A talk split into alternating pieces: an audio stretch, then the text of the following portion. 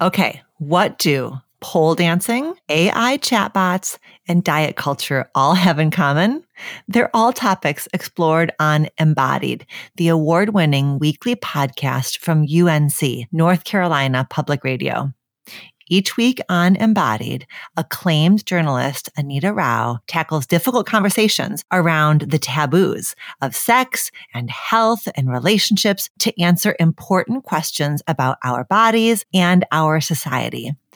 Just like reimagining love, nothing is off limits from the history of hookup culture to an exploration of how mental health affects our relationships. So go ahead and follow Embodied wherever you get your podcasts and make sure that you tell them I sent you.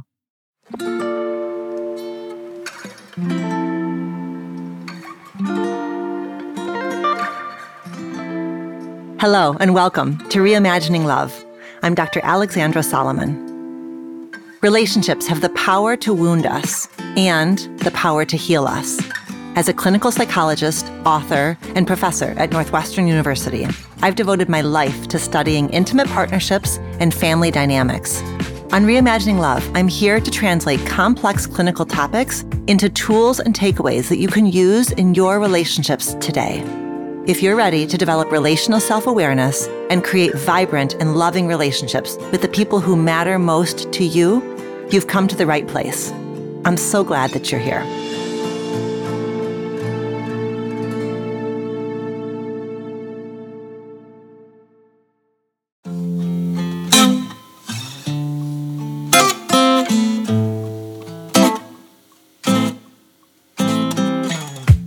Welcome back to Reimagining Love.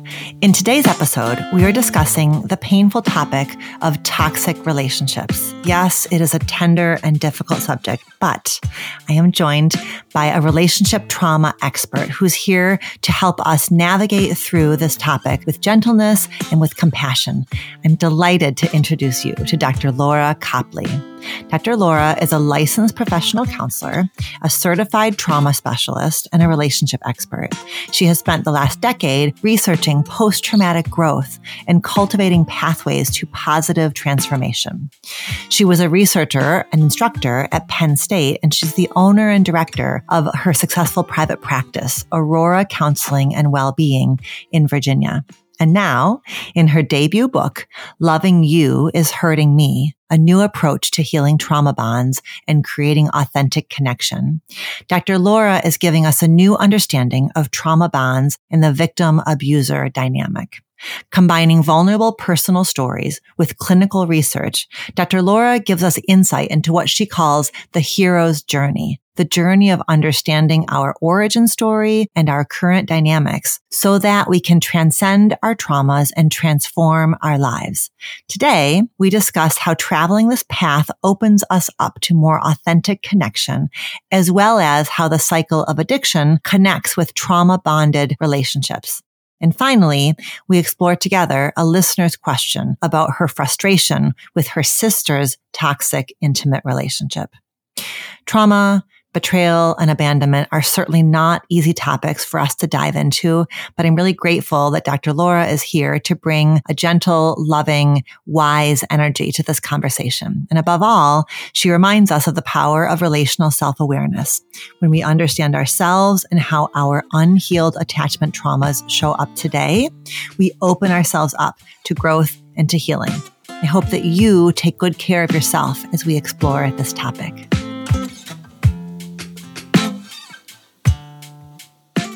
Laura, thank you so much for joining me today on the show. Thank you so much for having me. Long time no see. That's right. That's right. We met last year at my mm-hmm. favorite conference of the year, Psychotherapy Networker. The best conference. I agree. So, Laura, we are going to dive into your brand new book, which is a yes. beautiful, heartfelt, robust offering. And I can't wait to dive in and talk all about it. But I want to start by asking you the question that we ask all of our guests on this show. Are you ready for the relational self awareness question? Bring it. All Bring right. it. Yeah. So, Laura, what would you say is right now a growing edge that you're currently working on in one of your important relationships? And what has it been teaching you these days?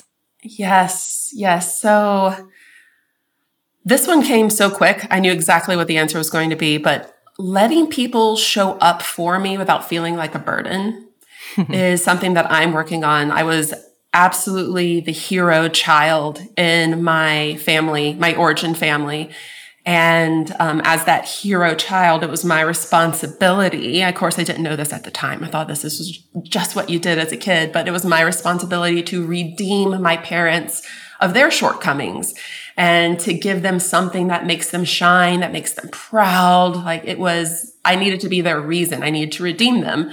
And so in my relationships, I realized that I was constantly taking on the role of the hero, the savior, and so recognizing that I'm taking on that role is unfair to my partner because it's not letting my partner have the opportunity to show up for me. And, and so then the question I'm asking myself is, who am I if I'm not always the one that's saving the day? So that's a big one for me that I'm working on. Absolutely. Absolutely. And how is your partner receiving these opportunities to show up for you? Like, what's it like for them to get to show up for you? I mean, it's new, right? So these moments that I have unintentionally and unconsciously came in and, and did so much of the work. Now that I'm stepping back a little bit, um, there's, there's a there's a pause that's in between things as, as he's trying to figure out like, oh, oh, this is, this is, she's waiting for me right now. Like this is my opportunity to take care of her. And then the both of us getting used to what that pause and that break is, because we're like expecting the other one to fill in the space, to make that move, to take the initiative. Um, and so it is about having conversations about what that space is like because it's uncomfortable for the both of us. Yeah. But then also just I think a part of the reality that happens as two people are learning new ways to bond and connect in that space. I can imagine it's so important for you to tolerate the discomfort of the pause, right? Because I could imagine what I would do in that spot is like, okay, just kidding, never mind. I'll just do what I've always done because clearly this is not going to work out. So there's so in order to, for there to be a pause for the dance to go differently, mm-hmm. you yes. have to tolerate the discomfort of okay, I'm open, I'm open, I'm waiting, I'm available. Are you stepping forward? Are you not stepping forward? And just being with that without kind of foreclosing it and being like, oh my God, this is all a huge mistake and it can't, it can't be different. And I risked and I, it was not worth it. Absolutely. And I realized for me, when he becomes aware that he did not step forward as maybe quickly as he would have wanted or as I wanted, I do then go into that extra care for him and that extra nurturing for him. Like, oh no, it's okay. You are doing your best. And I like overly taking care of the situation, which is also something I need to work on because it then minimizes the responsibility on his part to also do the work. It kind of is sort of like ma- it's minimizing one end and almost negating what I need. So I think we can find a way, or at least I know I can find a way to both recognize how to get comfortable with the pause and that even when he's starting to feel bad or feel guilty for not stepping up as quickly as maybe he would have wanted, that I don't have to go into this extra, extra over caretaking of his emotions either. Right. Because there's a way, like you said, there's a way that it undoes your ask and it also reinforces because, because that feeling bad for him is some measure of shame, right? Sure. Or discomfort, feeling like a disappointment, whatever his origin story is around that. And when you over caretake in that moment, it reinforces that message that, oh my God, this really was an F up. I really did you know, drop the ball here. This was really what I did or what I didn't do, what I missed here was bad, right? So I right. can imagine that you're over, you're in an effort to make him feel better. It's like it reinforces this idea that it really was this huge miss rather than, oh my gosh, we're clunky as hell because yeah. we, because we are trying some new moves here. So of course it's clunky, you know? Yeah. Clunky is such a good word for it. And, and not only is that what I'm, I'm not trying to communicate that, but that's what it implies. But for me, it's unfair to me because I'm negating what I also need as well. Right. And I, I'm just giving him this extra comfort and extra cushion. And then I'm over here, well, wait a second. Like I, I I actually also deserve a little bit of, hey, this is clunky. I know you're doing your best. All of that sort of like reinforcement too. So doing the work to breaking the old dance is, I love your word. It's clunky. It's messy. it comes with a pause. Um, yeah. That pause is going to be uncomfortable. Yeah. You can do uncomfortable things. Mm-hmm. And let's keep, let's keep at this thing. Beautiful.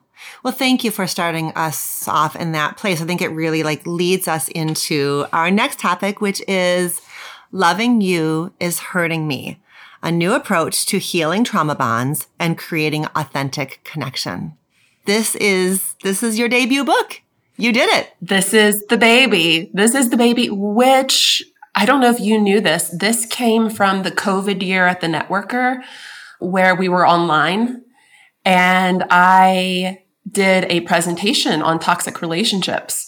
And there happened to be a publisher that was a listener who reached out to me and said, this needs to be a book. There's nothing out there quite like this. And can we do it? And I took that idea and I ran with it and I gave the outline. And what ended up happening is, you know, long story short, this book went up for a bidding war uh, between several different publishers. And, and I mean, it just, it felt like this overnight amazing experience where this idea that I had that I've been doing so long with in my therapy practice all of a sudden became a book. Uh, I ended up getting to write it in Italy, which was a beautiful experience in itself. And um, now it is just released. It is available on Amazon and Barnes and Noble and so many other places. But yeah, what a what a wild ride in a short amount of time. Again, hat tip to Networker right. for giving you the space to present these ideas and then kudos to the person who was watching you and was like, yeah, this is a book. And then I love, I love that people thought to have the opportunity to publish you. That's so one, what a wonderful story. And it is, I mean, Laura, it's, it's beautiful. It is incredible. It is part memoir.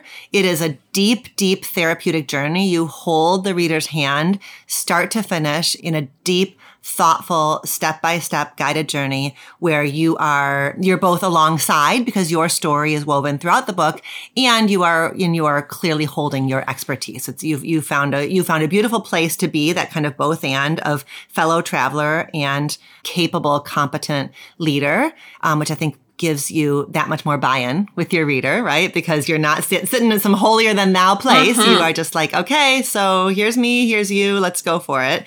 And it's grounded in all of the best research around what we know about trauma and all of the all the elements that you clearly have studied and, and trained in.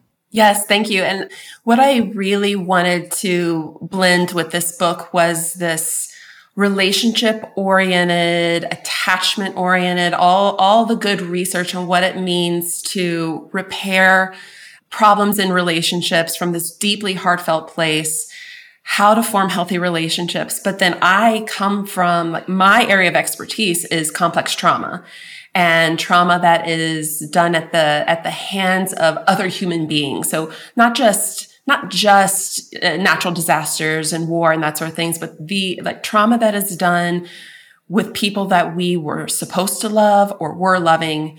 And I wanted to write something that was able to marry those two ideas in a way that hadn't been done before. And it was really important for me to be able to capture the reader through story because I didn't want it to just be the psychoeducational objective, cold writing.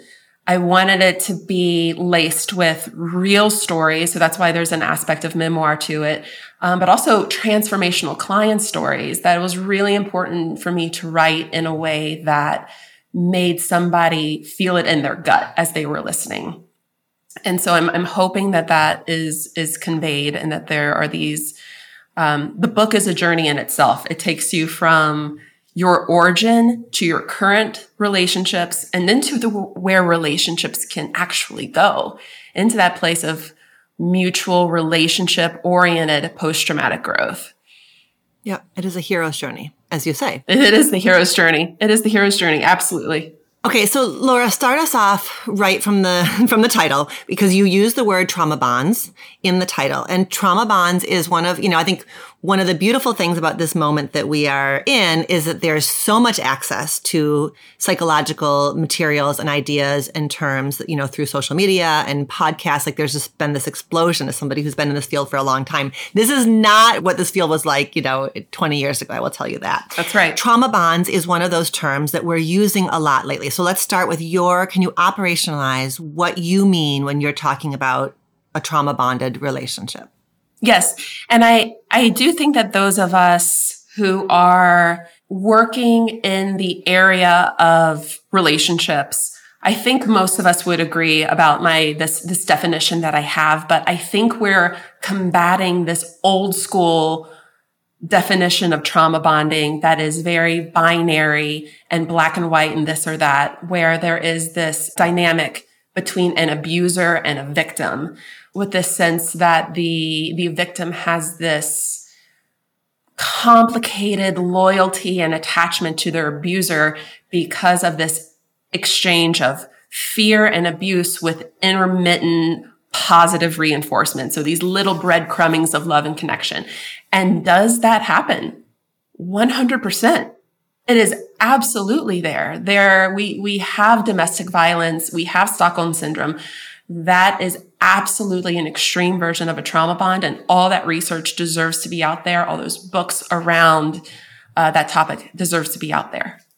And when that's all that's out there, all of a sudden we have these couples and these individuals that are getting their hands on just that research or just those self-help books and are hyper identifying themselves or their relationship in that dynamic. And I think we are doing an injustice to those people by only using that definition, abuser, victim, oppressor, oppressed, as this way of talking about the trauma bond. I approach the trauma bond on a spectrum. I think there are mild, moderate, and severe, for lack of better words to simplify this. I think there are a, a spectrum of different ways a trauma bond can manifest itself. And I do not think that every trauma bond is one that delights in hurting another person. What I have found, at least in my therapy, is majority of cases, the trauma bond are individuals or couples who are bonded through a shared trauma. So when I flip it in that way, when I say trauma bonds is a bond because of trauma, it feels different everything that you're saying makes so much sense. I love this idea of moving from a binary to a spectrum. And I love how you're saying that we're not, we are not diminishing the experiences of people on the extreme end of the spectrum. And we are doing an injustice when we don't expand it. You, in fact, you know, you, you share part of the memoir element of this is, is writing about the demise of your marriage to Matthew. Yes. I think you really captured that idea of being bonded through a shared trauma when you wrote, I'm going to quote you when you talk about you and Matthew. This is not a story about escaping a bad relationship. This is not a story of an abuser and a victim. This is the story about the collision of the wounded and the broken. When loving each other starts to hurt. When two unhealed human beings with unhealed attachment traumas in their past find their way to each other and desperately try to connect without knowing how. Neither of us was bad. We were wounded. I should have hired you to be my audio record of the book. I read you well. Beautifully done. I read you well. Beautifully you're, beautiful, done. you're a beautiful writer. Yeah. You're easy to read. okay, I want to tease apart a few of those pieces that you speak to.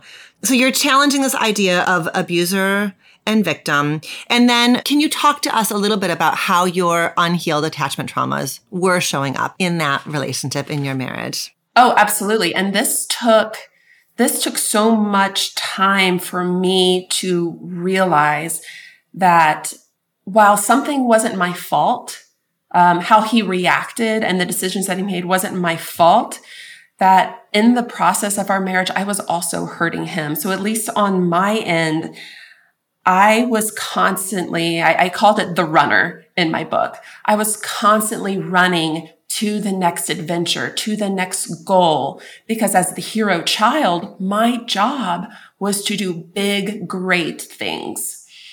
And what did that do to Matthew at the time was to make him feel like he was put on the back burner. Mm-hmm. And I didn't know this at the time because the things that I was doing weren't necessarily what I would call selfish from that very, uh, very like Laura centric kind of way because it looked so important. It looked like volunteering in the Dominican Republic. It looked like going and getting that PhD.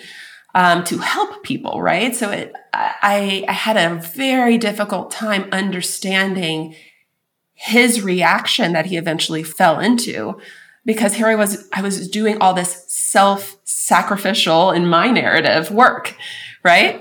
Um, but you know, through time and distance and, and maturing and lots of my own counseling, I realized that what I was doing, it, I mean, even though it does help the greater good, it also was self-serving. I was constantly being rewarded and praised and acknowledged for all these wonderful things. And in the process of doing that, Matthew had a really hard time finding voice and knowing how to set boundaries. His behavior looked like permission. His behavior looked like support. But behind the scenes, he was getting defeated and tired. And the process of doing that, he broke.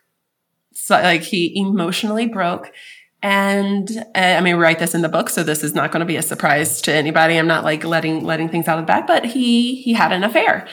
Um, he found an outlet of getting attention that he, I didn't know that he was missing. And of course, that tumultuous, we were both in so much pain. It's not that love wasn't there.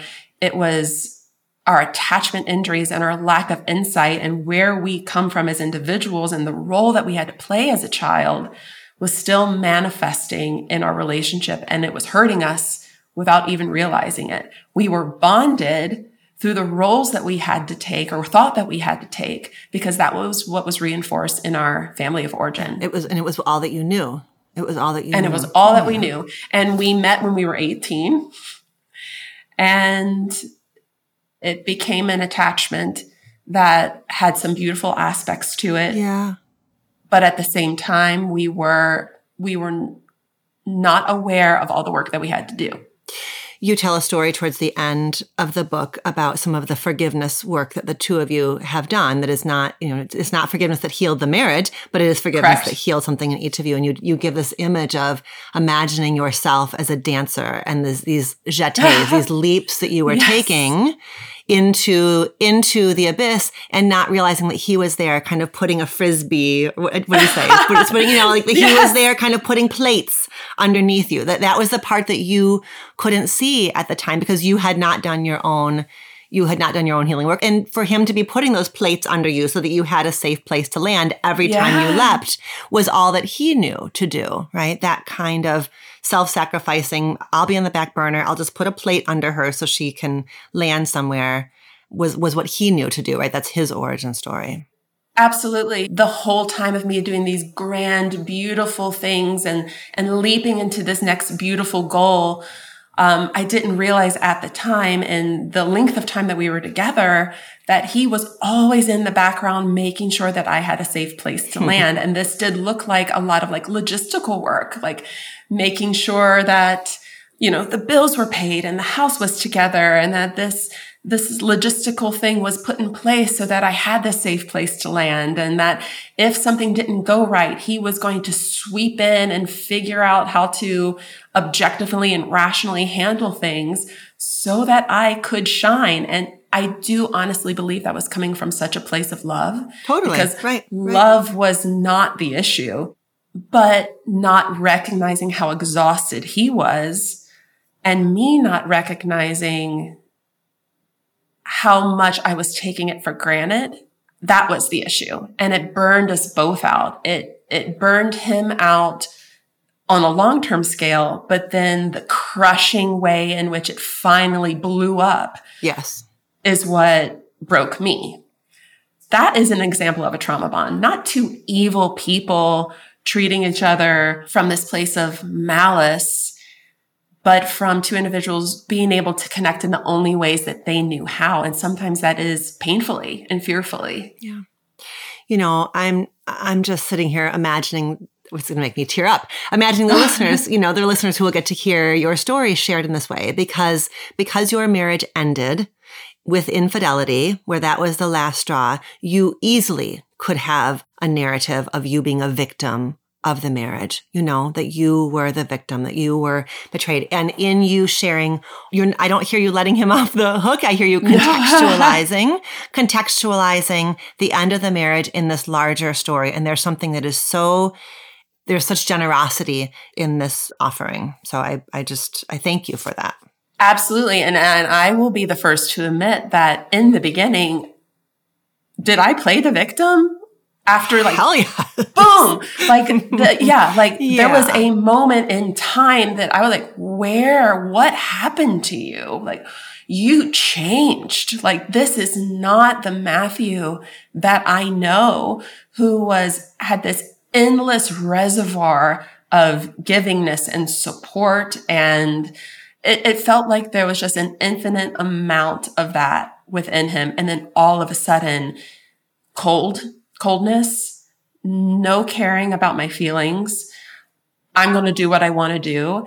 And you better believe that I use that language that we find on those bookshelves with all those other books. Again, they have a right to be there because those relationships actually do happen. But I grabbed those books and I was like, oh my gosh, I was married to a narcissist this whole time. I went through that stage too. And it wasn't the whole story.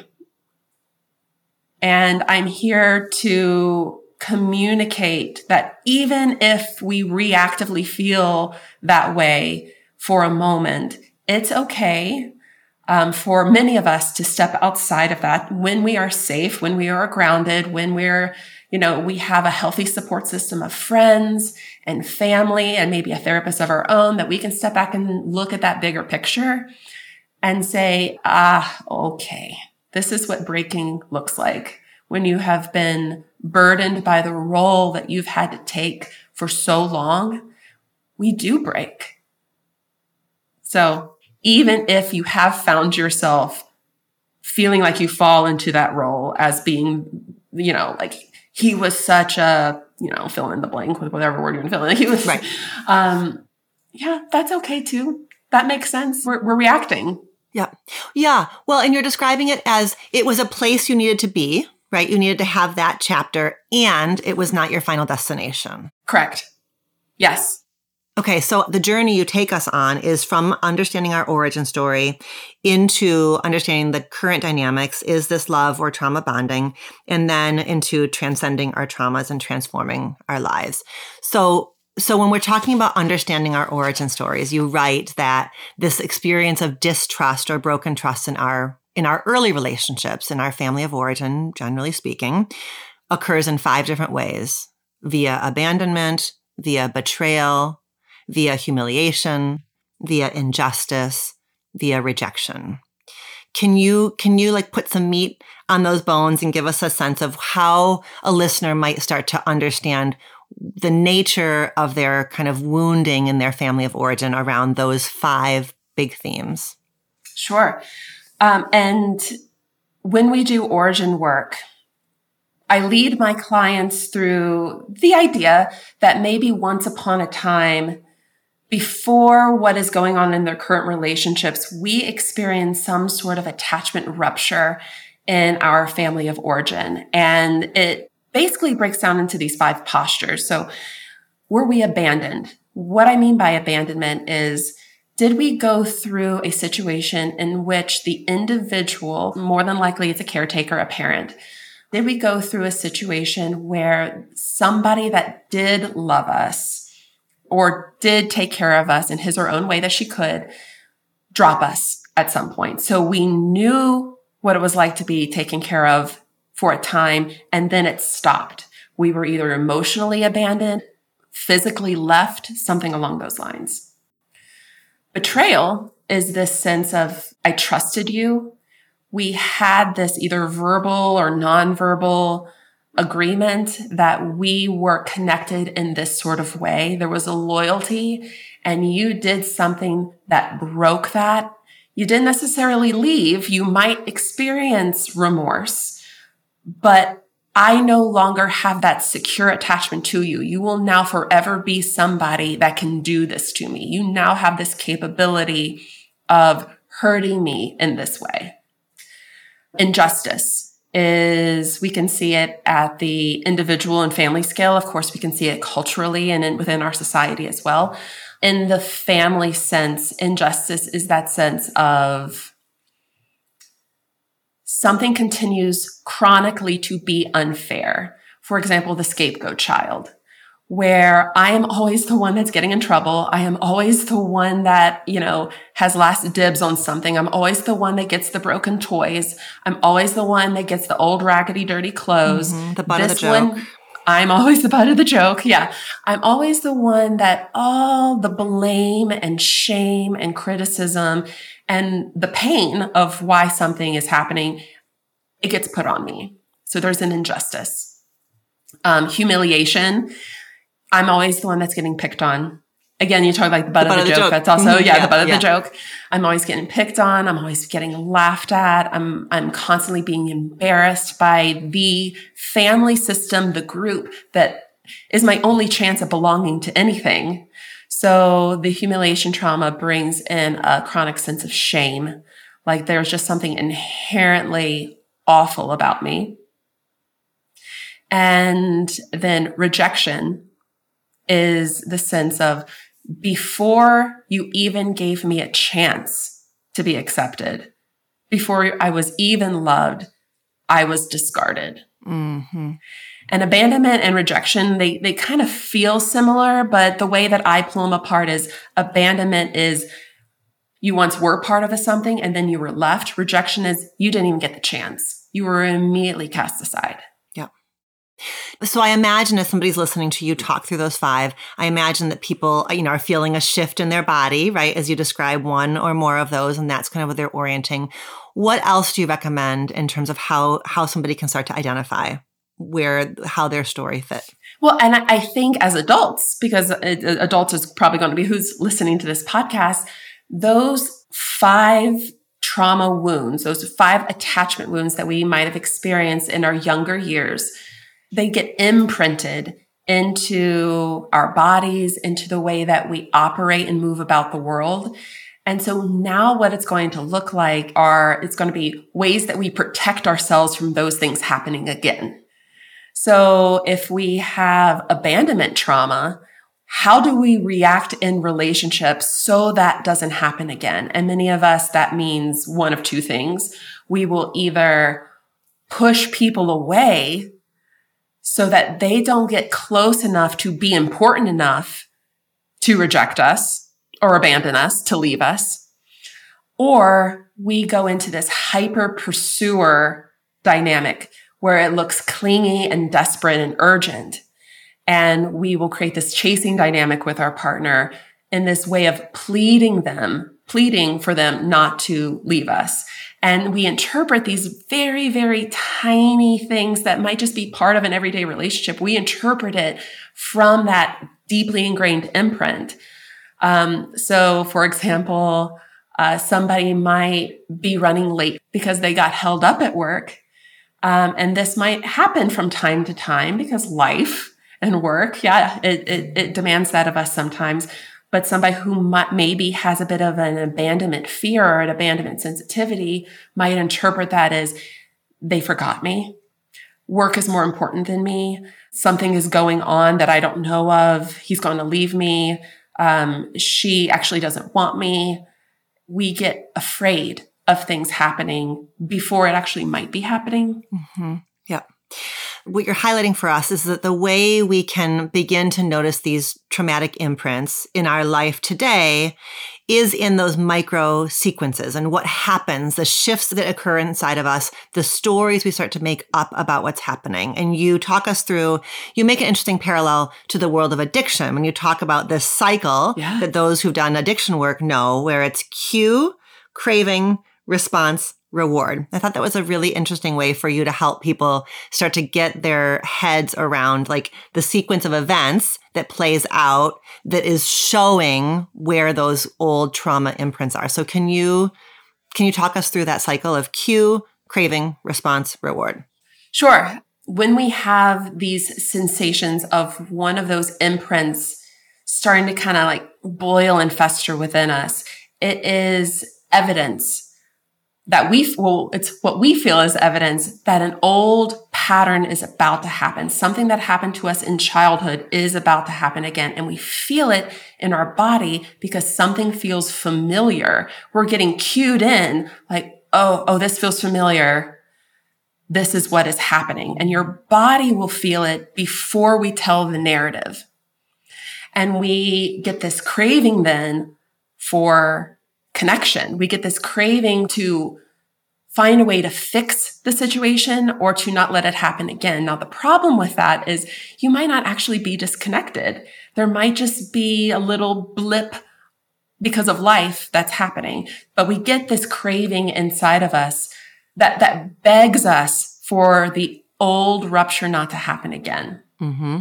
So we crave connection in the only way that we know how. And our response to that craving is that trauma imprint getting reactive. So instead of calmly and getting grounded and thinking with that wise mind around, oh, you know, she just might be running late for work or yeah, hey, he, I, I do remember he has uh, a phone call that he has to make before tomorrow, whatever it is or reminding yourselves of all the other ways connection is still present in your relationship. Instead of that, that cue and that craving annies up in our body the level of fear and the level of severity and the level of pain because we don't want to get abandoned again. And our response tends to be we either shut down or we either get in this pursuing urgent, critical, heightened place. When we shut down, we're trying to protect ourselves and we're kind of numbing out and we're trying to make that individual that we love less important so that that person doesn't have the power to make us feel that way.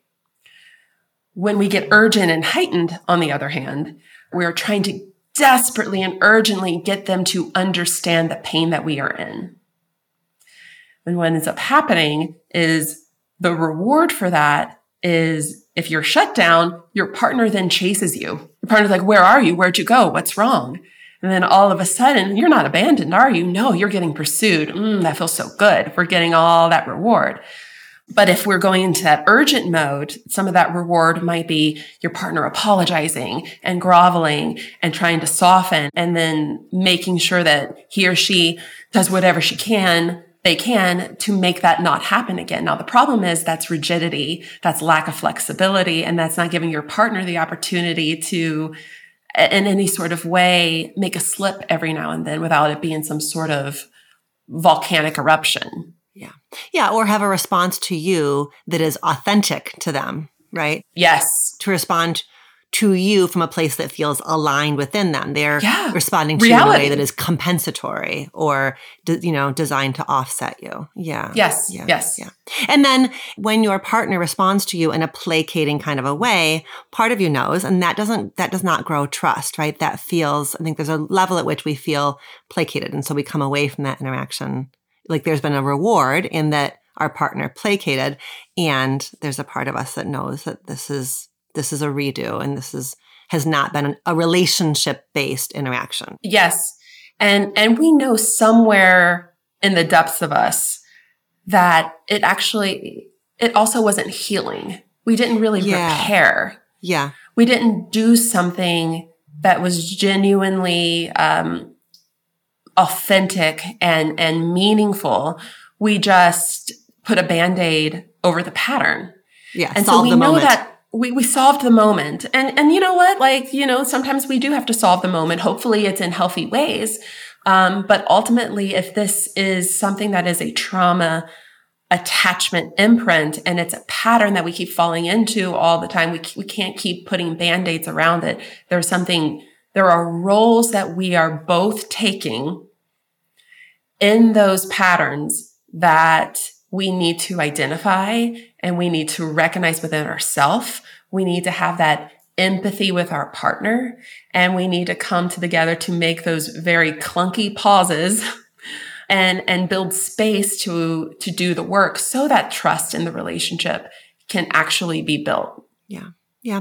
Well, that's what happened. You know, when in this part of the book, you give an example that's very similar to the one that you're kind of highlighting here of a couple, a heterosexual couple where the female partner arrives and the male partner is a bit late. And you watch this whole, you watch this whole sequence play out, right? She is, um, she has an abandonment wound. And so she is having a pretty large reaction to him being late, despite him saying, I caught every red light and I'm so glad I'm here now, you know, and she is punitive and shuts down and he pursues and you, you know, you speak from the wise place. You give voice to what's happening beneath her criticism and you say he's the only person who has the power to make you feel this way, right? Like this is how much he matters to you. Yes. His presence matters to you. You want him here beside you so badly that when he is late, it is painful. So you get beneath the wounded part of her that is, you know, speaking critically and in pursuing in that way. And you're giving voice to what's underneath it. That's absolutely right. And this is so heavily tied to Sue Johnson's work with being able to identify the importance of each other and the reason why it hurts is because the other person matters.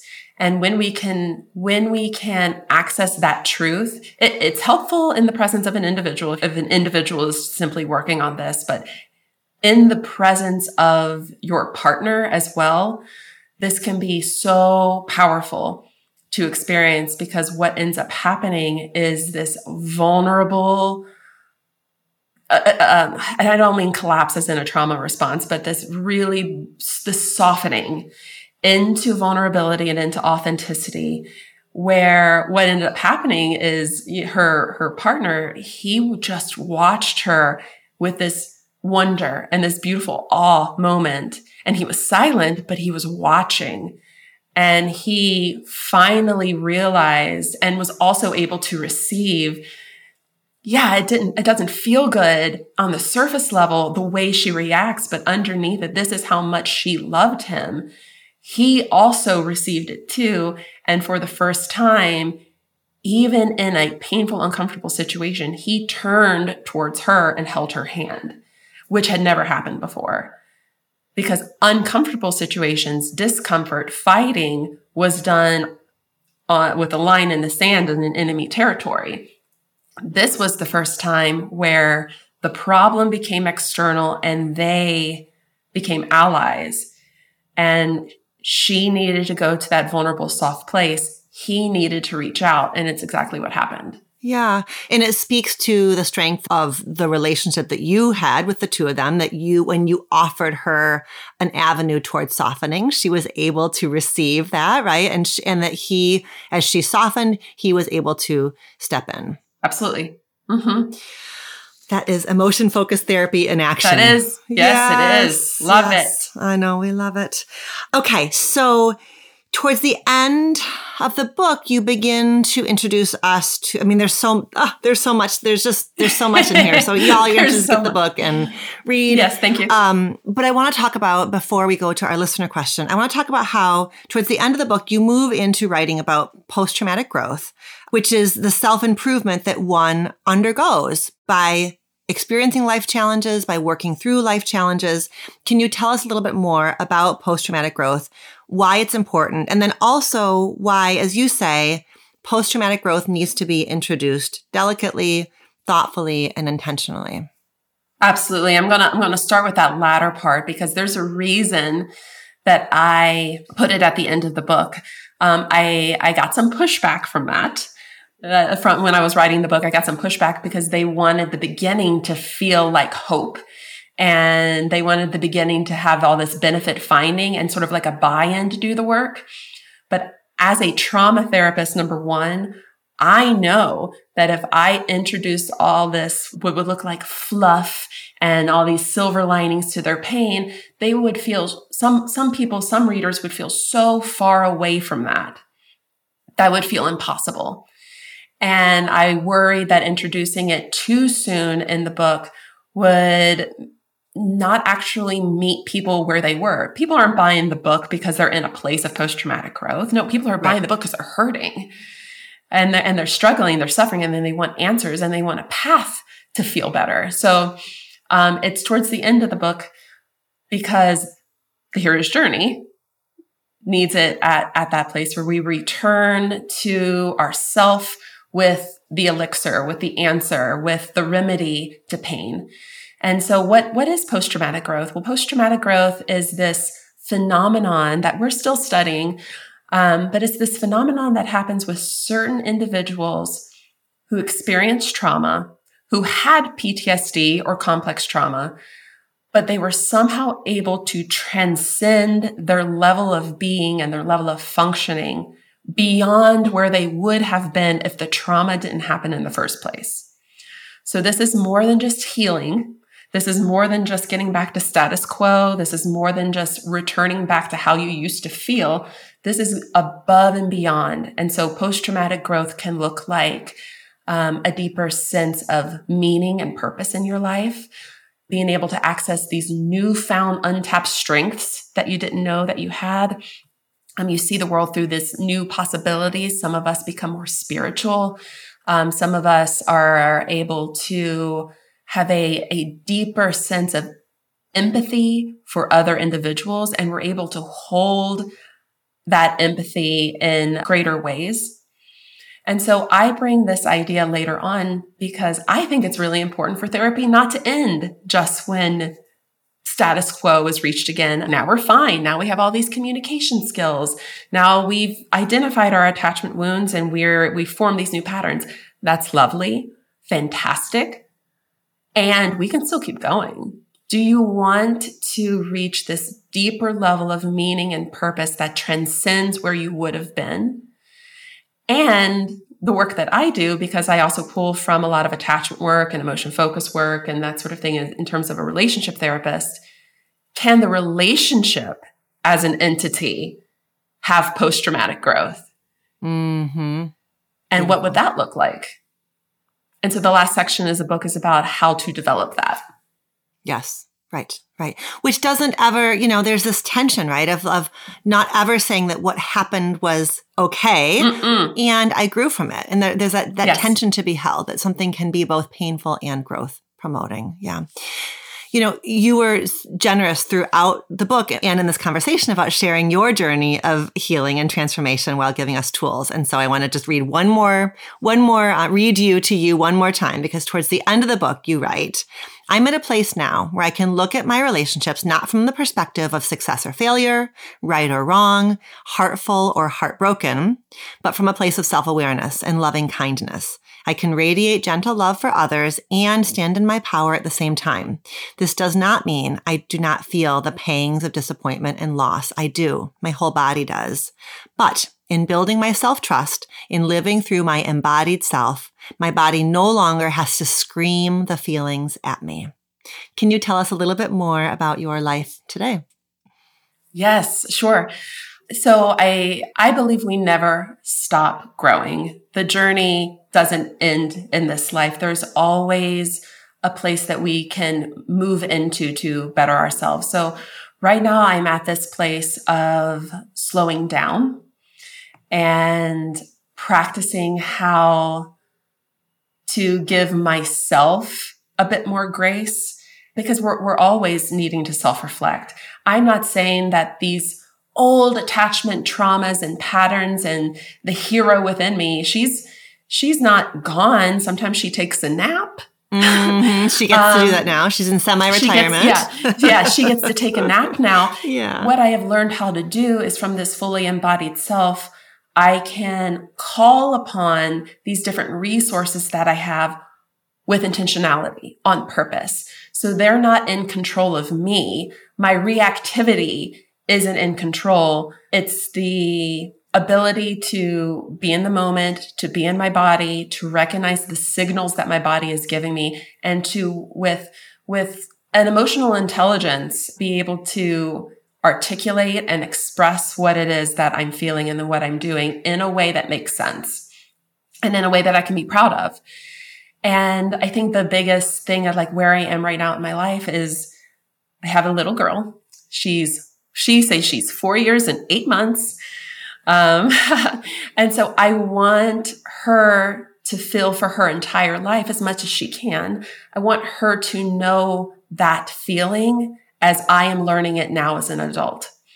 So I want to be able to model it. I want to teach her how to slow down. I want to teach her how to find peace within herself, how to use emotions.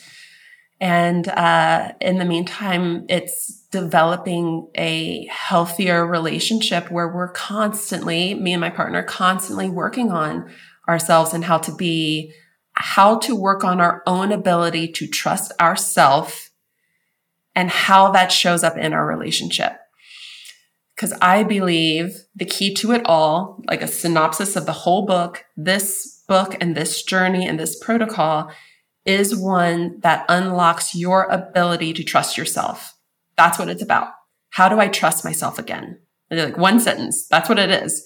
When you can trust yourself, you trust your emotions, you trust how you express your emotions, you trust that you can do hard things, you trust that you can handle your friends, your relatives, your partners, dark side. You trust that you can hold that without it representing something about you.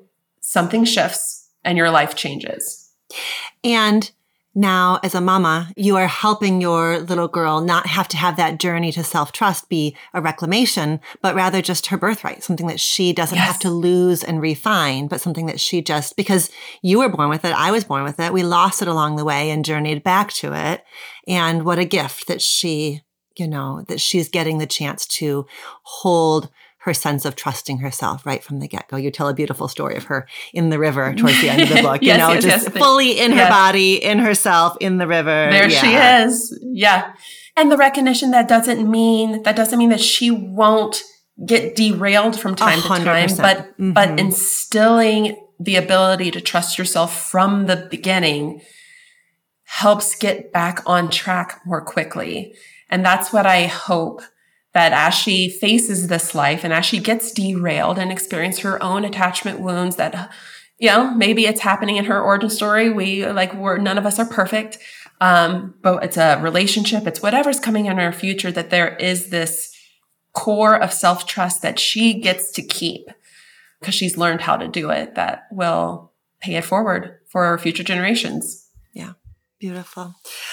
Okay let's do a listener question before i let you go. Ah. Okay. You ready? I'm, I'm, ready. Let's do it. Switching gears. So we've got a reimagining love listener. She uses she, her pronouns, and she's writing to us from Dallas, Texas. And here's her struggle. She writes, My sister has had an on again, off again boyfriend for the past three years. He is verbally abusive, his values don't align with hers and they constantly fight. I have even personally witnessed the verbal abuse. My sister is an incredibly smart woman who is driven and deserves someone similar to her in this aspect.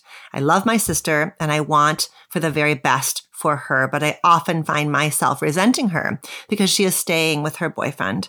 I have told her that she deserves better and she knows how I feel about him. How do I prevent my distaste for her boyfriend spreading to a distaste for my sister? How do I continue to love her while I despise her relationship that means so much to her? Right. Ah, good one. Mm. I mean, I, I actually talk about this. I can't remember it's the intro or the prologue or something like that, but the way that I hear stories like that when clients are sitting down and I'm like, I'm passing you the mic, what's going on? And they go through the spiel. My brain naturally goes what I call tethers and they, they branch out into all the different dynamics that are at play in this one problem. So she's feeling it as, as one problem and she, she articulates it. How do I, how do I still love my sister even though I despise her boyfriend or some, something that I might be butchering that, but it's, it's it, that the essence is there. And for me, my brain actually goes like, there's so many dynamics here. And you, you know, you have the boyfriend and how he's showing up in his relationship with her sister, his girlfriend, and why that is. What is he reacting to in those moments that he is becoming verbally aggressive? Uh, what does that stem from? And then we have the sister who's clearly suffering from the verbal attacks and confiding in the listener. And we have the listener who wrote it. And uh, your listener is probably a safe person yep. for her sister to be talking to about all these things, but it's also sounding like her sister is now, be, like your listener is becoming the dumping grounds for all of this pent up frustration and resentment that she's having for her boyfriend. Um, the boyfriend is playing a role in the relationship. The sister is playing a role in the romantic relationship. Right. And the listener is as well. Your listener is playing a role in the relationship as, as well. And your listener then and, and now like now you are actually playing a role into because your listener is now coming to you with this question. So nobody is actually resolving this. We're sort of passing down. We're like passing down whatever this thing is, is getting like plopped down into the next person hmm. without there being any resolve. So everybody's looking for the next person to hand off this, this blob of pain, whatever it might be, into the next person. And it makes sense. We're social creatures, right? We, we need each other to have this ebb and flow of communication and we want to help and we want to be of service and we care about each other. But there's this passing down of something that's happening. And the key common thread here also is resentment. Like boyfriend is holding something or he's not reacting that way for no reason. I like, you know, he's not here to speak for himself. So, you know, then his girlfriend is, is resenting the boyfriend. The listener's resenting her sister. And so what I, what I think we need to first recognize, taking that scan back and looking at all those tethers and that interplay of what's being passed down is nobody is actually doing their part in correcting the pattern. Mm-hmm. And everybody has their own individual role in taking on the roles that we take what I'm thinking, like right off the bat, is first and foremost, we have to identify everybody in the system, but your listener is probably who's listening. Um, what role is she taking in this dynamic? And then I would ask, where are the boundaries? And how is the listener modeling what she expects from her sister? Is she actually modeling what she wants her sister to do? Mm-hmm. Are you allowed to be both a good sister and openly communicate how this role that you are taking is affecting who you are and how you feel. Are you allowed to be both? And the answer is yes, you're allowed to be both.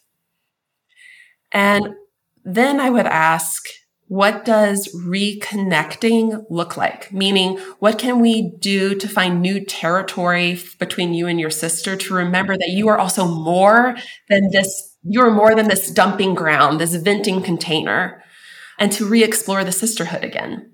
Beautiful. That was a little bit of a monologue, but no, it's it's just it's so solid. It's so solid. Yeah, I was thinking about this term we have in psychology called reactance, right? Mm. That it sounds like what the listener wants to do or has tried to do is like hold up the mirror and be like, "Sister, look, sister, look, he's abusing you. He's this, he's that."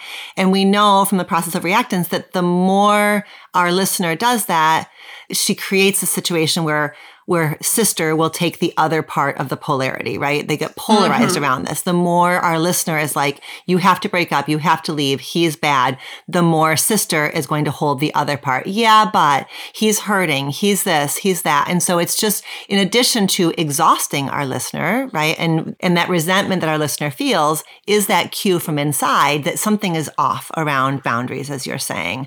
And it's and so it's it's also just going to be ineffective, right? Because it's going to create a dynamic whereby sister can do nothing but take the other part of the pole and start to defend the boyfriend. And so can our listeners sit with the discomfort of just saying, yeah, I, I can see how that happened. Yeah, I see, I saw how he talked to you. I saw how you responded. I, yes, I, I don't, I, I don't know what you're going to do about that, you know, and how might you resource yourself and what's the care that you might need for yourself rather than all this trying to prove. Yeah. Yeah. And I love that piece too, that sense of giving it back. Yeah. Yeah. What, what can you do for yourself? Or the next time this happens, what's going to be something that you can do differently? Like, we, we are, we are taught that as therapists how to do that. But I, I think even in our personal relationships, that's easier said than done. So that even that is a really good tool to be like, you don't have to come off advice giving because that's going to get that, that reactance, that polarity as a response. But we can gently give back through this empathetic way of still showing support you know that that does sound hard what is something that can be done next time that would feel better right. Yep and then she's not and then our listener maybe feels a bit less burdened yes. by it. Mm-hmm. yes love it. Ultimately the reason that we want her to really be kind of creating some different boundaries so that she's not so depleted is so that if and when this relationship does end, our listener is in a place where she can be her sister's soft place to land, you know, because if she keeps up this kind of like desperate quest to prove the relationship is toxic and must end, then by the time it does end, she may be in more of a like, I told you so, or it's about time, or what took you so long. And so it's like our listener protecting her own energy then I think will give her what she's going to really potentially need down the road, which is to be able to be safe for her sister to turn to at that point.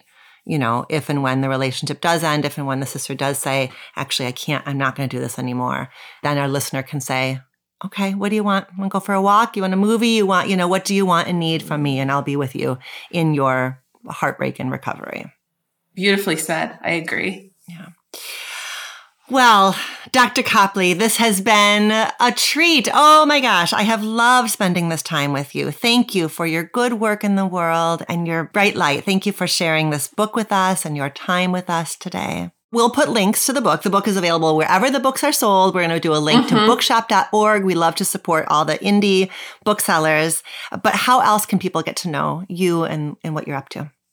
I think my biggest platform that I use the most and I update the most is Instagram. So you can follow me on that at Doc Copley, D O C C O P L E Y.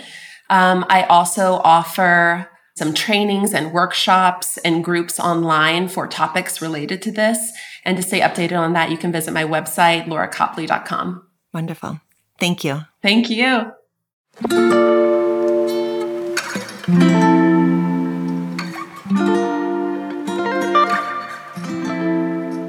Thank you, Dr. Laura Copley, for joining me here on Reimagining Love. If you are interested in learning more about Dr. Laura's new book, Loving You is Hurting Me, a new approach to healing trauma bonds and creating authentic connection, visit the link in the show notes. And thank you also once again to our brave listener for writing in with that really important question. I wish you and your sister the best on your journeys. I will see you next week for another episode of Reimagining Love. And until next time, be well. Reimagining Love is produced and edited by Emily Reeves. Our theme music was composed by Slade Warnkin. Do you have a relationship question that you want answered on the show? Visit reimagininglove.com to send in a written or audio question. Questions can be about intimate partnerships, family relationships, friendships, you name it. If you're looking for more love and relationship content, you can find me on Instagram at dr.alexandra.solomon or visit my website, dralexandrasolomon.com, where you'll find my blog as well as the Intimate Relationships 101 e course based off of the popular class I teach at Northwestern University. Thank you for listening and see you next week here on Reimagining Love.